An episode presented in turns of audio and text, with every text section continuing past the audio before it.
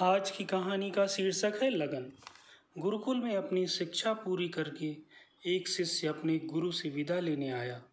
गुरु ने कहा, वत्स, यहाँ रहकर तुमने शास्त्रों का समुचित ज्ञान प्राप्त कर लिया, किंतु कुछ उपयोगी शिक्षा शेष रह गई है।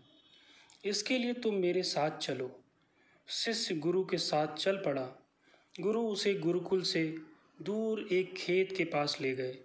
वहाँ एक किसान खेतों को पानी दे रहा था।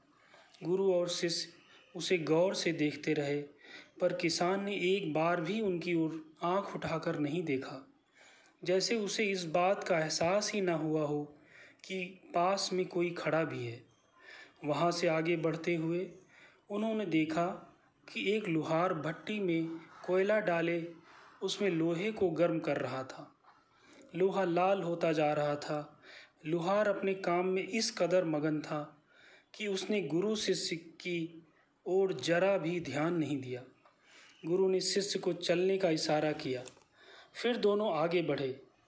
आगे थोड़ी दूर पर एक व्यक्ति जूता बना रहा था। चमड़े को काटने, छीलने और सिलने में उसके हाथ काफ़ी सफ़ाई के साथ चल रहे थे। गुरु ने शिष्य को वापस चलने को कहा। शिष्य यह समझ न सका कि आखिर गुरु का इरादा क्या है?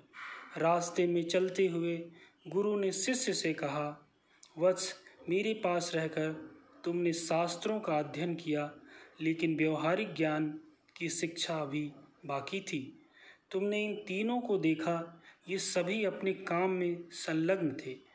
अपने काम में ऐसी ही तल्लीनता आवश्यक है, तभी व्यक्ति को सफलता मिलती है।